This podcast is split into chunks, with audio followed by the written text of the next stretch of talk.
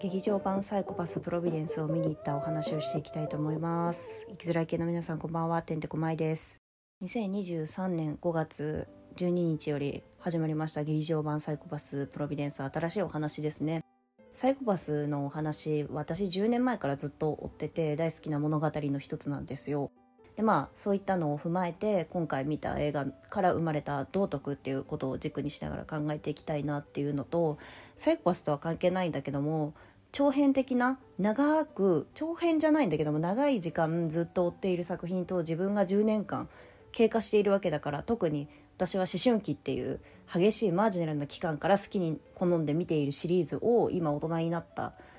見ている体感している今生まれた感想って、二軸前編後編っていう風にね考えていきたいなっていう風に思っていて、で前編のまず感想ですね。サイコパスっていうのはノイタミナっていうアニメの枠で放送されていたにせんじゅうにねん、約じゅういちねんぐらい前ですねに始まったアニメシリーズの今回は映画版っていう風な形になります。で今回はアニメ版のいっきにきさんきというあって、にきとさんきの間になる、時系列的に言うとにきとさんきの間にあるお話でした。サイコパスの世界観としては近未来 エスエフ をこう舞台としたお話で、まあ、今後私たちずっと生きていたら、まあ、ひゃくねんご生きてるわけないんだけどもひゃくねん生きてたらまあこういう世界あり得るよねっていうお話です。その近未来 エスエフ のお話の中ではシビュラシステムっていうのが軸になっていて、職業の適性だったりだとか、まあ、このシビュラシステムの核となる犯罪係数っていうものが犯罪を犯さない前に逮捕したりだとか、何でもかんでもそのシビュラシステムに依存した世界になってるわけですね、まあ、悪く言うと。それで法治国家として成り立っているという世界です。善悪の判断をシビュラシステムに全部委ねていて、そこで劇場版プロビデンスの主人公でもある常森茜ちゃんっていうキャラクター、もう常森茜ちゃんって言えないね、常森茜さんだよね。常森茜が格闘していく、いろんな葛藤を経て自分の軸みたいなのを築き上げていくというお話です。まあ、少しねいつものごとく米印、注釈、ネタバレを含む可能性があるので、まあ、大きくはネタバレしないんだけども苦手な方はここでまた見てから戻っていただければっていうふうに思うんですが、まあ、にきとさんきの間のお話なので登場人物も一応常森茜が主人公で、鴻上信也とアニメ好きからするとここのタッグがまた見れるのかっていうワクワクさから生まれてくる話で、さんきに出てくる新藤新やケイン・ミハイル・イグナフト、下月美香さんも出てきますね。つなぎの物語だから初めて見る人はあまり向けてない、本当に今までのファンに向けたようなお話で、まあ、これをきっかけに見てみるっていうのもありっちゃありなんだけど、知識が全提とされているものがもうこれは当たり前だからわざわざ説明しないですよっていうことからスタートしているので、初めて初見の方はアニメのねさんきとかいっきちょっと初めの方は見た方がいいかなっていう風に思いますね。で今回見た感想としては、まあ、思うことと考えることっていうことを私は持ってきたくて、この映画を見てまた話が飛ぶんだけど、学校の義務教育を受けている人は絶対受けてるんだけど、まあ、道徳教育っていうのが学習指導要領にもう必ずやりますよみたいなのが決まったんですけど、行われるものとして維持づけられたものなんですけど、道徳ってどういうイメージがありますか？私が小学校時代受けていた道徳と自分が学校の先生の時代にやっていた道徳っていうのはなんかちょっと違うなっていうのが思ってて、もちろん自分が小学校の時に受けてたのはこう主体的に考えよう、自分の意見を考えようみたいなイメージだったんだけど、まあ今はさ特別活動とか教科の授業として維持づけられたっていうこともあって、もうよもっとより深いところに広まったっていうのもあるんだけど、こういうものですよ、今でもあるんだけどさ、友達をいじめちゃいけないですよ、友達をハブにしちゃいけないですよ、友達のものを窃盗しちゃいけませんよっていうことを教え諭すみたいな印象なんですよね、私が受けてた道徳教育っていうのは。でも今はどちらかというとなんでしちゃいけないんだろうねみたいなのを考えましょうみたいな方向性になっているのかなって思ってて、でも難しいんですよ、物事の善悪を判断するのって。じゃあ誰が判断するんですかってなってくると、ある程度決まりを作っておかないと崩壊していくんですね。まあ、だから日本は今法治国家っていうのがなされていて、この新しい劇場版のサイコパスでも法っていうものを大事に常森は動いているから常森茜は動いているから、その法っていうものについてどう考えますかっていうのを視聴者側に提供しているのかなって私はふと思ったんですが、好き嫌いで判断できないものを法として決めてるのかなって思うの。今の私が生きているにせんにじゅうさんねんの法治国家に至っては、ちょうど今の時期だとにせんにじゅうさんねんごがつの中頃にお話ししてるんですけど、 エルジービーティー 法案のことであったりだとか、まあ今ね揺らいでますけど、ちょうどサイコパスの世界でもシビラシステムっていうものが人の良し悪しを判断しているから、別に法なんていらないでしょっていうところからスタートしていくのね。でも常森あかりはそんなことはない、法は大事だ、そこで対立というか葛藤みたいなものが生まれるわけです。あえて批判的に語るのであれば、法に対してね、引かれたレールに敷いて生きることができるから、すごいルールとかっていう決まりとかっていうのは、法っていうと結構壮大すぎるから、ルールとか決まりって言ったら分かりやすいと思うんだけど、ある程度決まっといた方が楽なんですよ。私は車を運転するし、車のルールが決まっていないと交通事故が多発するわけじゃないですか。だからある程度青信号は渡ろうね、赤信号は止まろうね、黄色信号は注意しましょうねっていうことが決まってるんだけども、赤信号を渡っちゃいけません、なんでですかって聞かれた時にルールだからしか答えられなくて、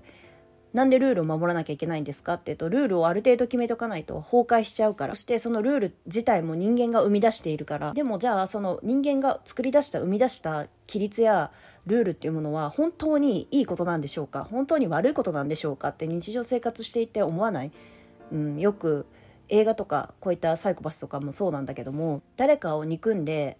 殺してしまうっていう結果になった時に、じゃあその背景を見た時にどういう物語があるか。もちろん今の日本の国家では殺してしまうっていう行動を取ることが エヌジー なんだけども、じゃあその背景の助けられた部分があったんじゃないか、行政としてフォローしていける部分があったんじゃないかとか、いろいろね、いろんな物事が起きるたびに議論がなされたりだとか、ネットであれやこれや言ったりだとか、感情で語ったりだとかするんだけども、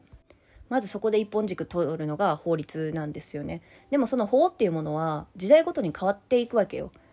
考え続けなければならない。私たちが生きていくには、私たちの意見を集約させて生きていかなければならないから、自分で考えずにうまく生きられる反面、考え続けなければならない。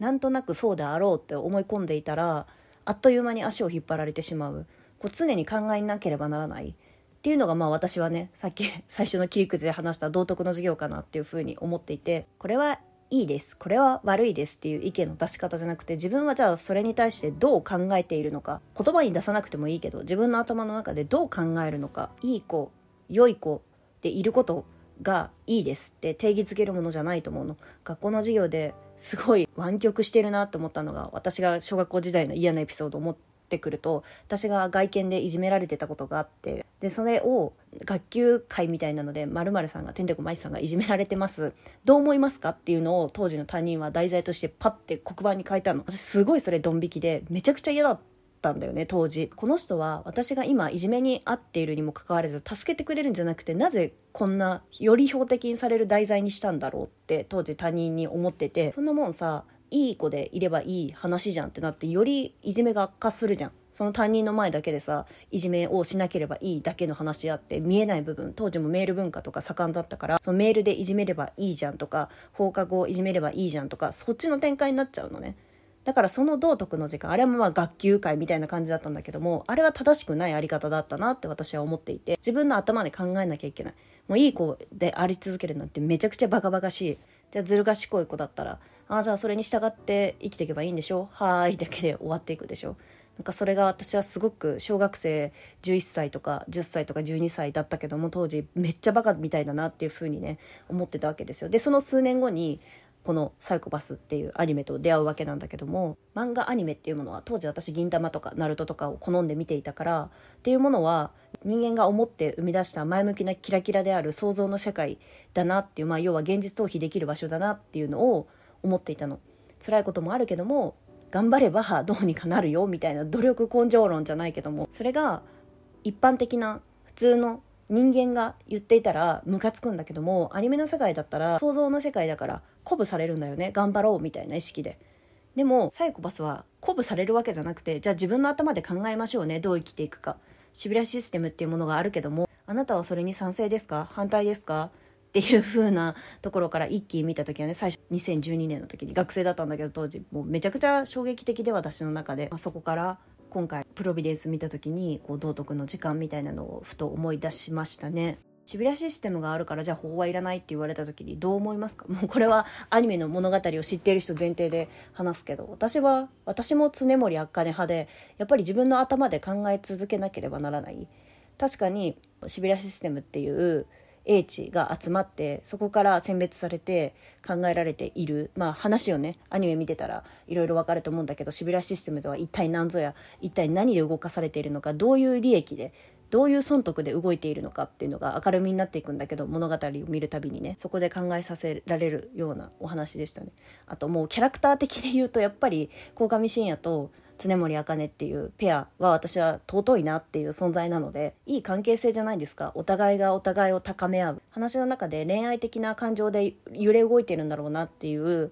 場面は出てくるんだけども、そこにあるのがまあ正義ではなくて、自分で動いている正義が他の人の正義も揺れ動かしている、なんかそういう関係性がすごく尊いんですよね、鴻上信也と常森茜の。それを新しい物語でにきとさんきの間のお話として見れた今回の劇場版サイコパスはとてもワクワクしました。映画の感想は、まあ、こんな感じですかね。殺人は悪いことなんでしょうかっていうお話から、サイコパス見た時にさ、犯罪係数が高いです、じゃあトリガーを引いていいのかってなった時に、常森茜が葛藤することがあるんだけど、ちょっと待ってっていうことであったりだとか、考えなきゃいけないよねっていうものであったりだとか、頭の中のチップっていうのが今回のお話の中でも出てくるんだけども、頭の中のチップに別人格を入れれば犯罪係数は減るわけね、他の人の脳を持ってくれるから。だからシビラシステムって新しいシステムが構築されたとて、また別のものが引っ張り出されていくの、人間今生きてる世界と一緒じゃない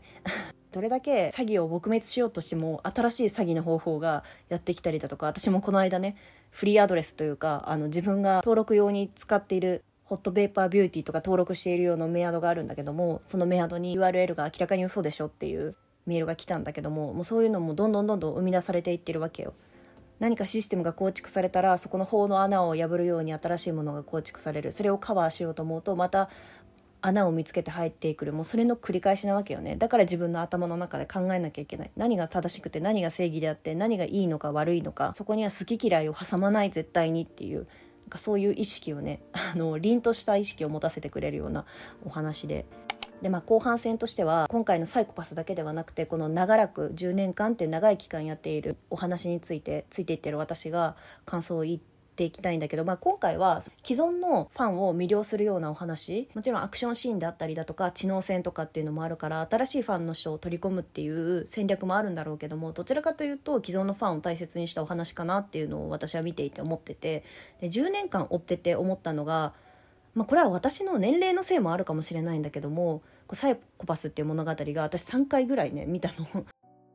よんかいめの履修をしようかなっていうふうに思っているところなんだけども、彼らの物語は進んでないんだよね。新しい物語ができましたっていうのを提示されても、私は年齢を重ねてるんだけども、彼らは年齢を重ねてなくて、しかもにきとさんきの間のお話であって、また新しいいちページがありましたよ実はって持ってこられたような感覚で、なんかそれにちょっと落胆しちゃったっていうのは、なんか残念に思うとかじゃないんだけども、ワクワクしなくなった自分に落胆しちゃったっていうところがあって、衝撃を受けた、まあ、約じゅうねんまえ初めてサイコパスっていうアニメに触れた時の衝撃は、私が思春期っていうマージナルな期間に体験した衝撃だったから、それを超えられるものはなかったんだっていう無念さと、やっぱり大人っていう生活を踏んでいて順応するようになっていって、まあ、いずれかは本当に エーアイエーアイ って言われて、今でもチャット ジーピーティー とかいろんなものが開発されて一般人の我々でも触れれるようになってきたけども、それの果てがおそらくこのサイコパスの世界かなっていうのは思ってるの。まあ、本当にシビラシステムっていうものが、ドミネーターっていうものが開発されるのかは分かんないけども、いつまででもそのじゅうねんまえのその衝撃に藁にもすがる思いというか、また新しい衝撃を得るんじゃなくて、同じような快感を得ようとしている自分にすごく嫌な気分になっちゃったんだよね。もちろん今回サイコパスっていうアニメが放送されますよ、放映されますよってなった時にすごくワクワクしたし、ああ新しいお話なのねとか、あそこの整合性はどうなるんだろう、物語は何が明るみになるんだろうってすごいワクワクはしていたんだけども、じゅうねん追っててなんか変わらない自分にもあ残念だなって思ったし、未だにこれを追っているのかっていう自分に落胆したっていうのがすごく大きくて、うん、多くを求めすぎたのかもしれないね期待値を上げすぎちゃったのかもしれないけども、感想でさ、漫画とかアニメっていうのは人間、人間の思いとかが詰め込んで、それが生み出した想像の世界できらびやかなものではないサイコパスはっていうところに私は感動を覚えた。初期衝動がそうだったって言ったけども、まあ、結局は物語の世界なんだっていうところにわっと我に振り返った時にこう虚無感みたいなものがありましたね。シアターから出る時にエンドロールが流れている時になんかいつもだったらいろいろ考えるのよ。ああこれも思い出せられたなとか自分の物語だったりだとか、でもなんか虚無っていう感覚の方が強くて、彼らの物語はもうそこの箱にしまわれているそこでずっと戦っている。もしかしたらよんきとか新しいお話とかあるのかもしれないけども、今後でもそこでしかない、なんて言うんだろうな、リアルな軸は進んでいるのに、私はもうコーティングされたものをめでていて、醜いな自分はっていう風な思いになりましたね。まあそれがオタ活推し活なんだろうけども、でもこのサイコパスに関してオタ活とか推し活とかそういう概念じゃないかなっていうのは思っていて、まあ当時もあまりグッズがなかったっていうのもそうなんだけども、このオタ活推し活文化っていうのは本当にこの令和に入ってから顕著になったかなっていうのを思ってて、一部の人が祭壇であったりだとか好きなキャラクターをめでたりだとかっていうのもあったけど、私もちろんそのキャラクターを好むことはあるけどもさ、その人間性であったりだとか強い色であったりだとか、でもどちらかというと交わるところで生まれる物語みたいなところにも興味を持っていて、だからその最初ね、初期流行りだしたオタ活推し活っていうのにちょっと懐疑的だったの。でも参入している自分もあって、やっぱり消費をするのが人間の定めというか、そこに踊らされているのが人間の欲求の一つなのかなっていうふうに思っていて、でも今回は結構ね、この波に乗ってオタ活推し活の波に乗ってサイコパスもブラインド商法缶バッジが何種類か入ってて飽きるまで分かりませんみたいなものが売ってたりだとかしていて、アクリルスタンドかアクリルスタンドが発売されていたりだとか、あっていうこう時代の流れと、このじゅうねんかんっていう時代の流れってすごく大きいんだなっていうのをね思いましたね。多分虚無に感じたのは、そのじゅうねんかんっていう流れがあるのに私の根本的な幹は何も変わってないんだっていう、そこの無念さが大きいのかなっていう、そこにハッと気づかされてしまった。じゅうねんかん同じものを好きで言い続けるっていうことの絶望さを感じ取ってしまったっていうのが、よりフィクションだからこそより強く体感しちゃったんだなっていうのにね、ドン引きしましたね高橋一生さんとか、まあ、ジョジョの奇妙な冒険とかもう長らくずっと好きなんだけども、それってまあ物語が更新し続けているっていうのもそうで、高橋一生さんっていう方はずっと同じキャラクターを演じられているわけじゃなくて、別のキャラクターを演じたりだとか、まあ岸辺露伴に関してはさんねんぐらいずっと同じのをやっているけども、更新しているわけよね。とどまっていないというか、やっぱり人間味があるというか、俳優さんを推し活している人って、まあ、そこを魅力的に感じてやってんのかなっていうふうに思ってるけど、アニメの推し活って変わらない普遍性さみたいなのを、まあ、そこはそこでメリットなんだけどもね、変わらないっていうのは、まあ、物語がもし終わってない物語だったらその物語の中で変わっていくかもしれないけども、ポジションであったりだとかキャラクター性であったりだとか所属先であったりだとか、でもめったに変わらないじゃんかなんかなんとなく想像できるというか、まあに次元の推し活とさん次元の推し活っていう間違いみたいなところにもハッとさせられたなっていう思いでした今回映画劇場版サイコパスプロビデンスを見た感想から、自分がじゅうねんかん同じ作品を愛していてそこで生まれた感情みたいなことについて向き合ってきた夜になりました。ここまで聞いてくださった皆さんありがとうございました。まあ一言で言うのであれば、この感想をゼロでなければ希望はあるんだよっていう、ゼロでなければ希望はある、私はまあそこに託してこの先じゅうねんかんね、のんびり考えていければいいなって、自分の頭で考えていきたいな今後もっていう風に思っております。また次回もお会いできたら嬉しいです。おやすみなさい。バイバイ。